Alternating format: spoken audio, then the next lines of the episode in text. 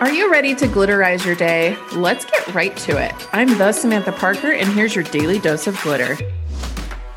Hey there, glitter bestie. Let's talk about the word happy today. Happy. I'm happy you're here. I will not sing for you.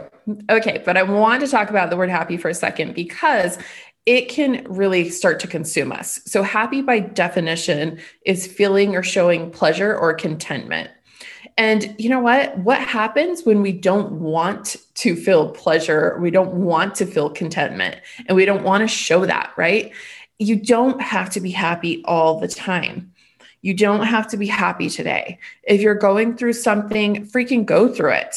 If you're celebrating something and you're feeling joyous as hell, awesome. Go out and be happy. But just know that it is not a requirement of your self worth and who you are in this daily moment. You do not have to be fucking happy every single day.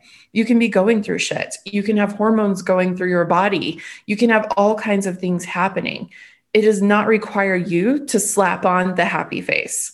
So, if you aren't feeling like happy today, don't try and fake it. Figure out where those emotions are coming from. Be like, why am I not happy today? Honor that because you don't actually have to be. Like, I feel like this whole like happy thing is a freaking trick. And we've all been tricked into feeling like we should all be happy. And if we're not, there's something wrong with us.